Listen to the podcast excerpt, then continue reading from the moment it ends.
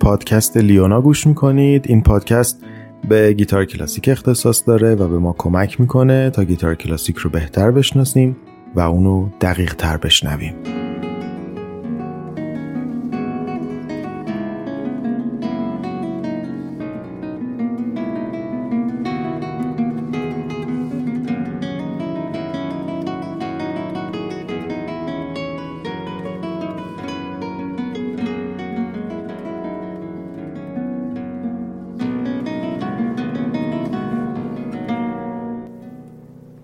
درود بی حساب. صادق زمانی هستم و مفتخرم که در دقایق پیش رو در پادکست گیتار کلاسیک لیونا میزبان شما باشم. خیلی خلاصه بهتون بگم که توی این اپیزود چه خبره. اول یه خاطره تر و تازه براتون تعریف می‌کنم که توی اینستاگرام قولش رو بهتون داده بودم. بعدش میریم سراغ تاریخ و صدای چند تا ساز کمتر شنیده شده رو با هم میشنویم. در ادامه یه سفر کوتاه داریم به روم باستان و با گوشه ای از هنرمندی های نرون آشنا میشیم. از اونجا به قرون وسطا سری می‌زنیم و می‌بینیم چی شد که قرون وسطا تموم شد و در نهایت هم گیتار و ویهولا و موسیقی پایانی. این شما و این هم اپیزود دوم پادکست لیونا.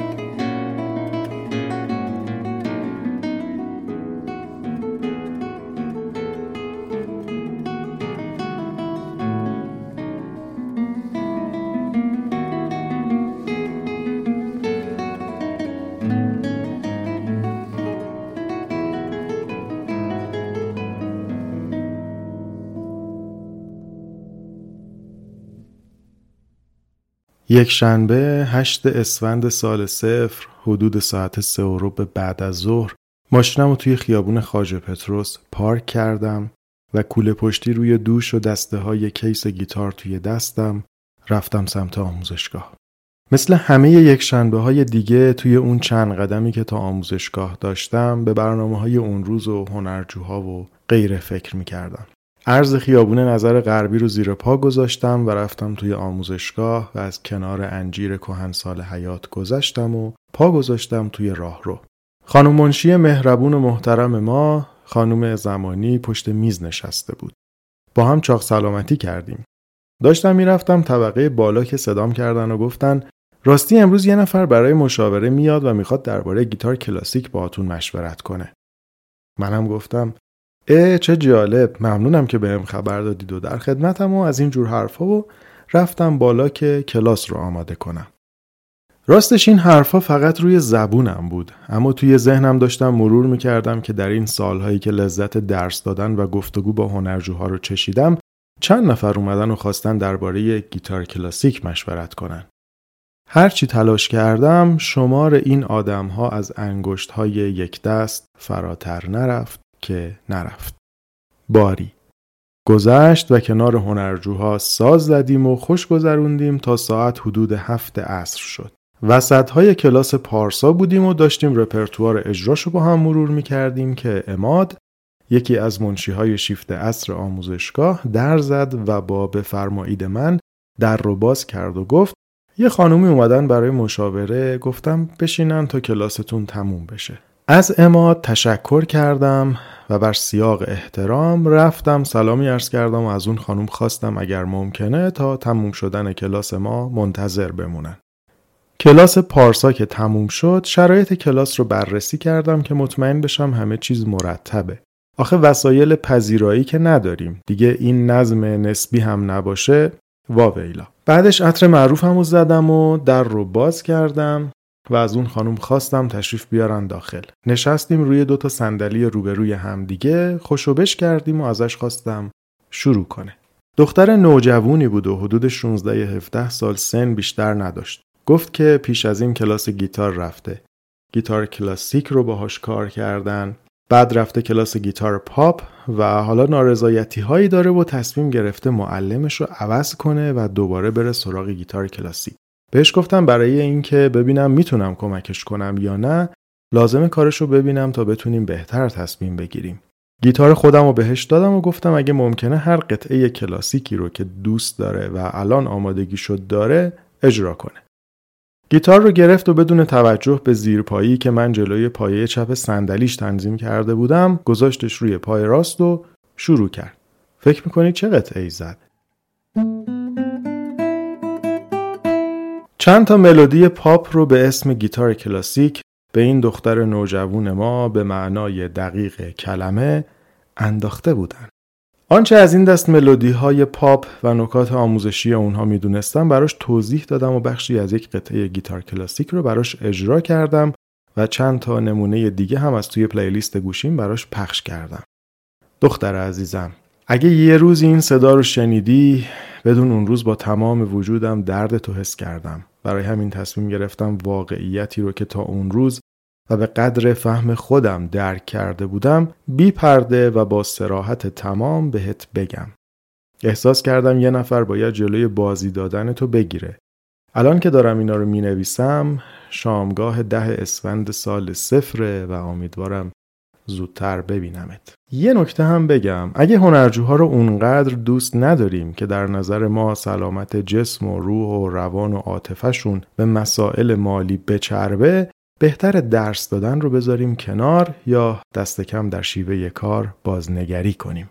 این هم از روایتی که توی اینستاگرام قولش رو بهتون داده بودم. حالا بریم یه قطعه کار درست بشنویم و آماده بشیم برای ادامه سفرمون. اجازه بدید به شنیدن یه اثر خاطر انگیز دعوتتون کنم اثری از آهنگساز دوست داشتنی یونانی اونگلوس اودیسیاس پاپاتاناسیو که با اسم مستعار ونگلیس یا به قول دیگر دوستان ونجلیس میشناسیمش. اثری به نام لپوتیت فی دولمق به مدت پنج دقیقه و پنجاه و دو ثانیه.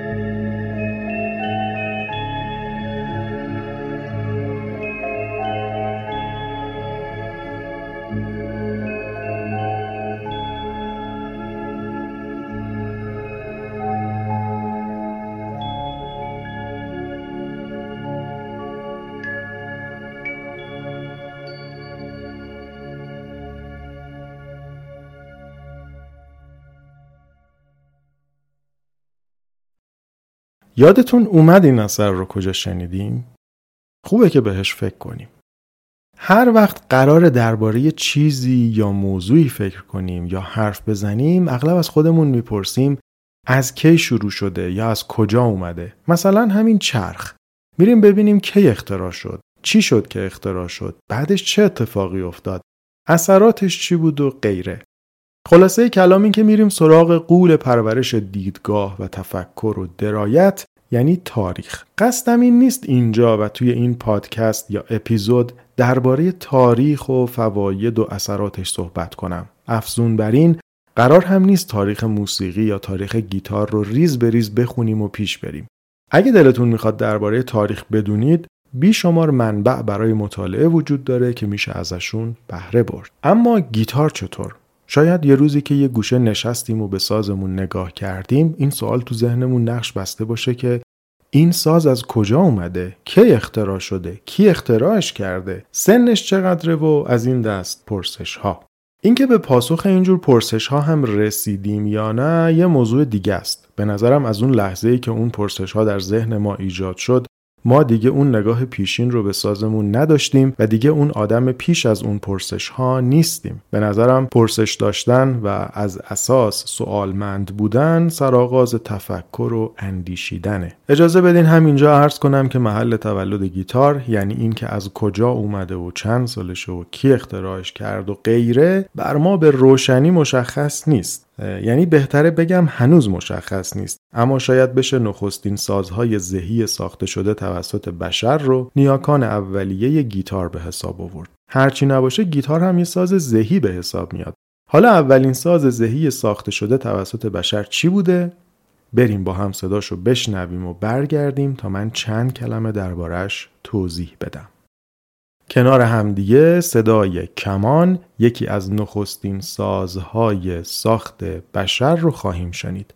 اجرای تکنوازی کمان به نوازندگی کوام سربا به مدت 3 دقیقه و 6 ثانیه. اینم بگم که ویدئوی این اجرا رو بعدا توی صفحه اینستاگرام و کانال تلگرام لیونا هم قرار میدم.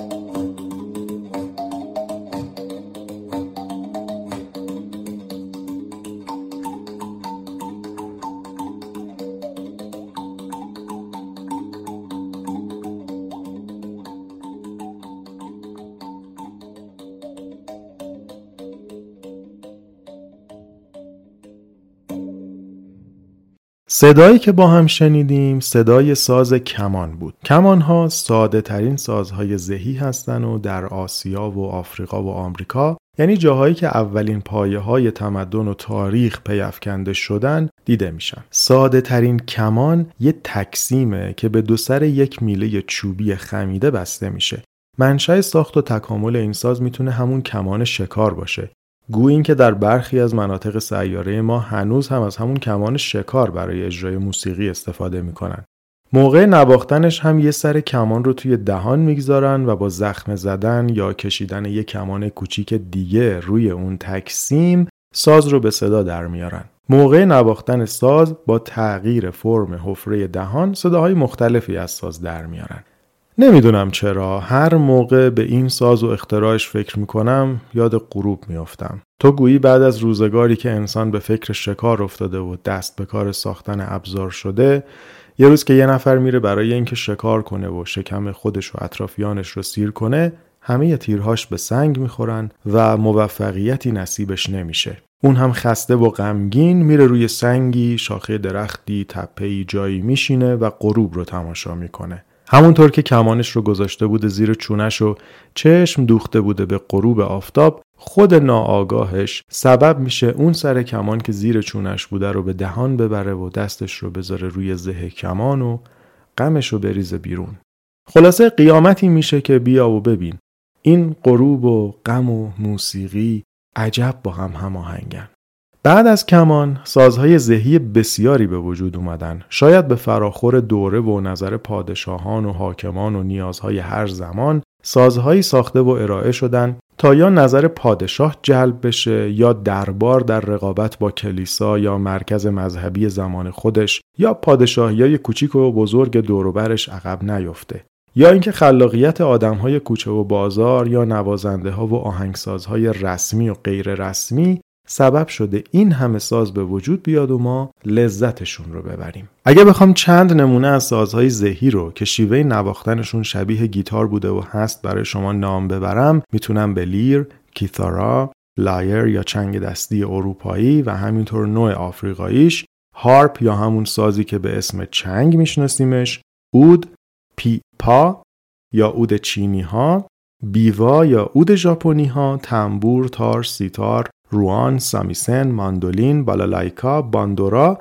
که ساز ملی اوکراینه سیستر، اوکولله یا یوکللی و بانجو اشاره کنم. هر کدوم از این سازها شکلها و گونه های گوناگونی دارن که در جای خودشون قابل بحث و بررسی هن. حالا که تا اینجا اومدیم اجازه بدید صدای یکی از این سازها رو با هم بشنویم. ملودی در لامینور برای باندورا اثر میروسلاف سکوریک با اجرای تاتیانا گوردیچوک یا هوردیچوک به مدت 3 دقیقه و 33 ثانیه. اینم بگم که ویدئوی این یکی اجرا رو هم بعدا توی کانال تلگرام و صفحه اینستاگرام لیونا می‌ذارم تا ببینید.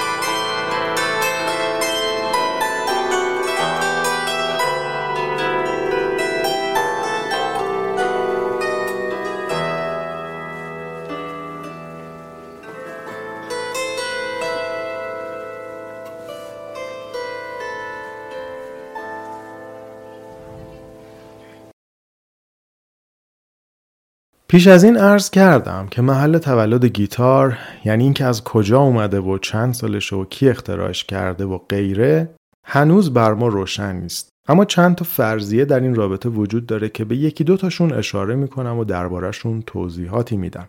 نخستین فرضیه گیتار رو برآمده از یونان باستان می‌دونه و سند این ادعا رو هم واژه کیثارا می‌دونن که به ساز مشهور رومی ها اطلاق می‌کردن.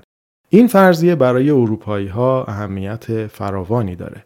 فرضیه دوم میگه گیتار محصول هنر آشوری ها بوده. ظاهرا آشوری ها یه سازی درست می‌کنن و بعد اون ساز رو با خودشون به سرزمین پارس می‌برن. اونجا شکل و شمایلش تغییر می‌کنه و چون چهار تا سیم داشته بهش میگن چارتار.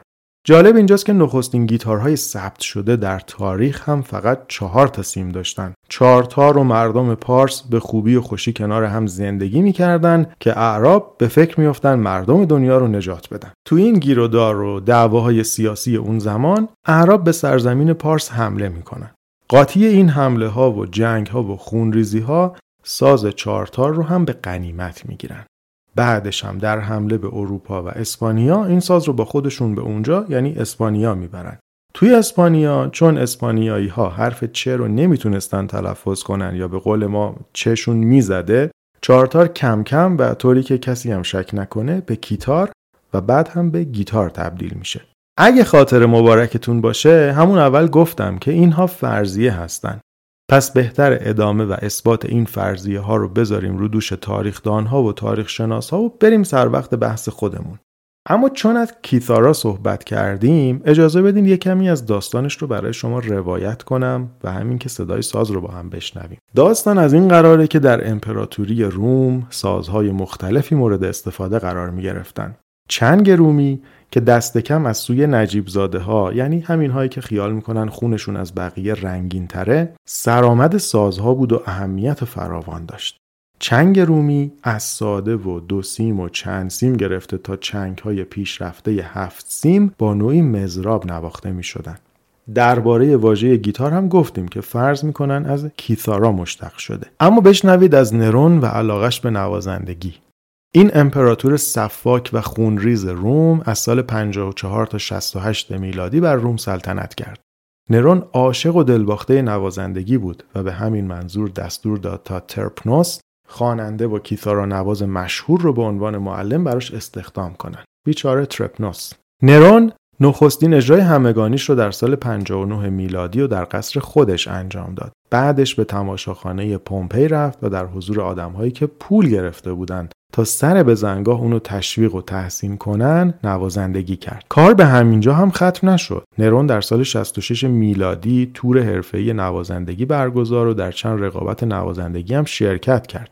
به نظرتون توی این مسابقه ها کی اول شد؟ شما اگه داور بودین به نرون رأی می‌دادین یا به ترپنوس؟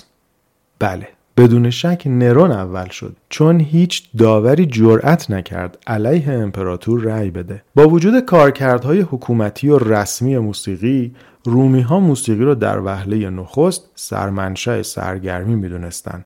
برای مثال نواختن کیثارا هنگام صرف غذا بسیار باب طبع مبارکشون بوده. بریم و با هم صدای کیثارا رو هم بشنویم. اثری ساخته دبلیو ایناک نوازنده درام دوین پرودن و نوازنده کیثارا جین فروتسو.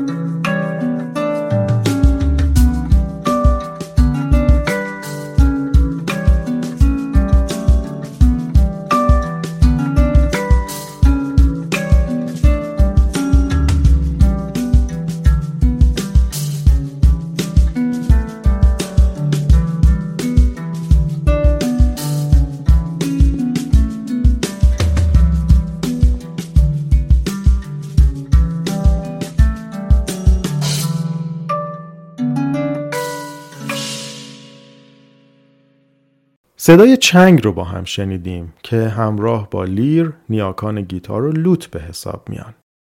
برگردیم به گیتار. یه فرضیه دیگه هم هست که میگه جیپسی ها و کولی های اسپانیا گیتار رو ساختن. ولی در واقع اینطور نیست. نوع موسیقی اون زمان و شیوه نوازندگی گیتار چهارسیم از اون سازی ساخته بود بسیار مناسب برای همراهی با رقص و آواز. با گیتار بیشتر آکورد نوازی انجام می‌شد و به همین سبب سازی بود محبوب دخترهای کولی و نقالها و خونیاگران گرد. در قرون وسطا یا صده های میانه سازهای زهی زخمی و آرشهی جزو لوازمی بود که توی هر خونه ای پیدا می‌شد. در صده های دوازدهم و سیزدهم اروپا عرصه تاخت و تاز تروبادورها، تروورها، مینزینگرها و سایر خونیاگران خانه به دوشی بود که درباره عشقهای یک سویه و باد نوشی و دیگر تفریحات خطرناک آواز میخوندن. میشه حدس زد که با توجه به شیوه نوازندگی متداول برای گیتار در اون زمان گیتار یکی از سازهای عزیز دل این خانه به دوشهای آوازخان بوده سندی قابل اتکاب و اتنا از قرون وسطا در باب استفاده از گیتار نداریم جز چند اثر ادبی که در اونها از گیتار هم اسم برده شده. اینکه چندان اسمی از سازهای اون دوره در دسترس نیست به سلطه کلیسا هم مربوط میشه. کلیسا موسیقی سازی رو از اساس حرام می‌دونست. حالا که تا اینجا اومدیم بد نیست سری به این خونیاگران دورگرد بزنیم. و موسیقیشون رو با هم بشنویم. اثری از قرون وسطا به نام لسویت موتخیر با اجرای گروه سوئدی وکس وولگاریس مدت زمان اثر 4 دقیقه و 25 ثانیه.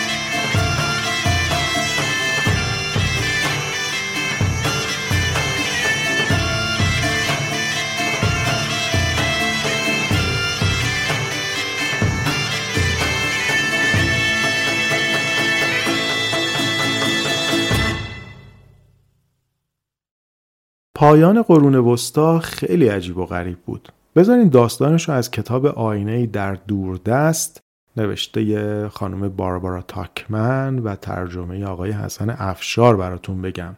توی صفحه 688 این کتاب اینطور نوشته. البته من از روی کتاب نمی‌خونم اونو با قلم خودم بیان می‌کنم. در تاریخ سال 1453 میلادی یعنی میانه های قرن پانزدهم سالی دوران ساز به حساب میاد. توی این سال جنگ های صد ساله بعد از آتش بس های چند ده باره و شروع دوباره جنگ ها بالاخره به سر اومد. هرچند کسی متوجه تموم شدن نبردها نشد. در پس این جنگ ها هویت های ملی شکل گرفت و وحدت قرون وسطایی مثل حاکمیت و سلطه کلیسا در هم شکست. در همین سال استحکامات سهمگین قسطنطنیه در برابر توبهای سلطان محمد دوم به زانو در اومدند و بیزانس سقوط کرد. سقوط بیزانس همواره نقطه پایان قرون وسطا در نظر گرفته شده اما در همین سال اتفاق دیگری هم رخ داد که آبستن دگرگونی های بسیار بزرگتری بود در فاصله سالهای 1453 و 1454 گوتنبرگ نخستین سند چاپی با حروف قابل انتقال رو در شهر ماینز پدید آورد و در سال 1456 نخستین کتاب چاپی یعنی یه جلد کتاب مقدس معیار به زبان لاتینی منتشر شد. ویکتور هوگو در تعبیری پر آب و تاب گفت آفتاب گوتیک در پس دستگاه چاپ کوه پیکر ماینز غروب کرد. ابزار جدید نشر علم و تبادل افکار با شتابی که از قرون وسطا بعید مینمود مرزها رو در نوردید. این دستگاه در دهه بعد به روم، میلان، فلورانس و ناپل راه پیدا کرد و در 1470 میلادی به پاریس، لیون، بروژ و والنسیا هم رسید تا اینکه در سال 1473 نخستین قطعه موسیقی به چاپ رسید.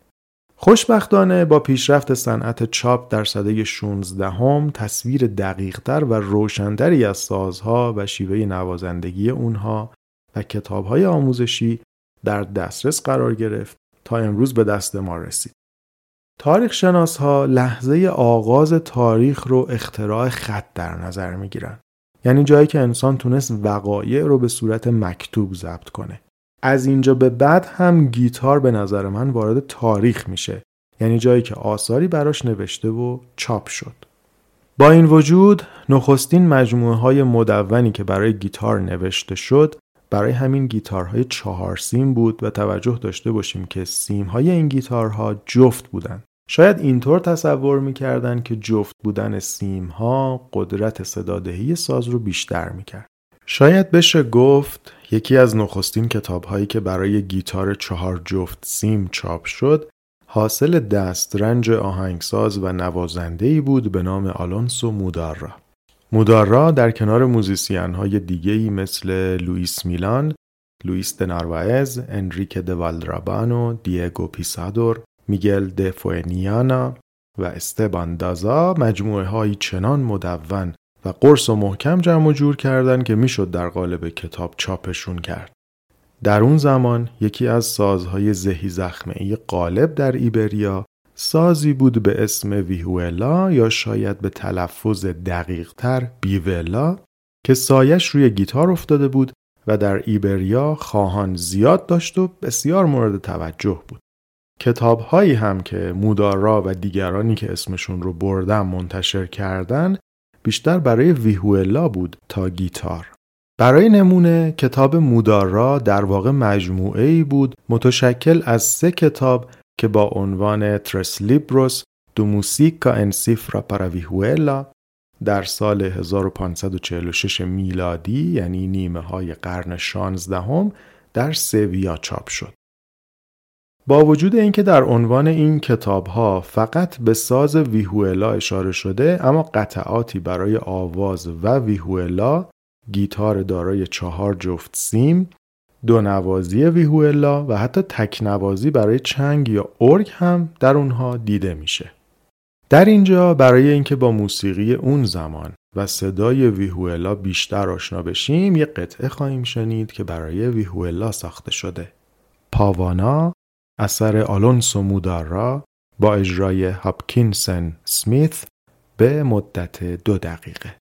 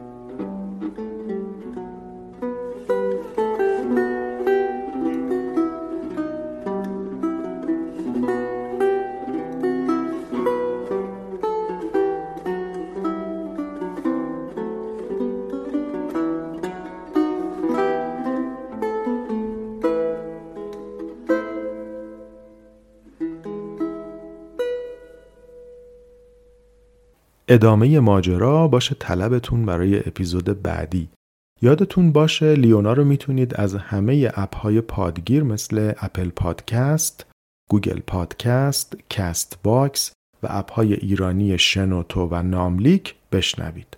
راستی تا یادم نرفته اینم بگم که لیونا رو به اونهایی که دوستشون دارید معرفی کنید. این اپیزود در روزهای پایانی اسفند ماه سال صفر منتشر میشه و از همینجا سال نو رو بهتون شاد باش میگم و بهترین آرزوها رو برای شما دارم.